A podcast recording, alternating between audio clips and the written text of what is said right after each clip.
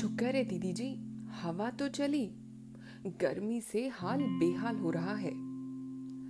राधिका ने अंदर आते ही कहा, नीता ने अखबार पर से नज़रें हटाई और चाय की चुस्की लेते हुए कहा, राधा, हवा कम और मिट्टी ज़्यादा उड़ रही है। ये सीढ़ियाँ देख जरा, सारी मिट्टी से भर गई है।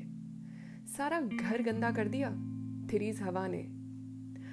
हाँ मगर गर्मी सचमुच बहुत ज़्यादा है आज अच्छा एक काम कर ये दरवाज़ा बंद कर और एसी चालू कर दे। राधिका ने एसी चालू किया और बिना कुढ़े मुस्कुराते हुए कहा, हमारे तो घर ही मिट्टी के हैं, दीदी जी। वो क्या गंदे होंगे।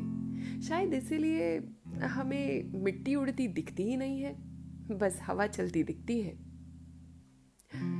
राधिका की इस लाजवाबी ने नीता की झुकाई हुई नज़रें जरा और गढ़ा दी अखबार में, और उसने बस हल्की हम्म में जवाब दिया।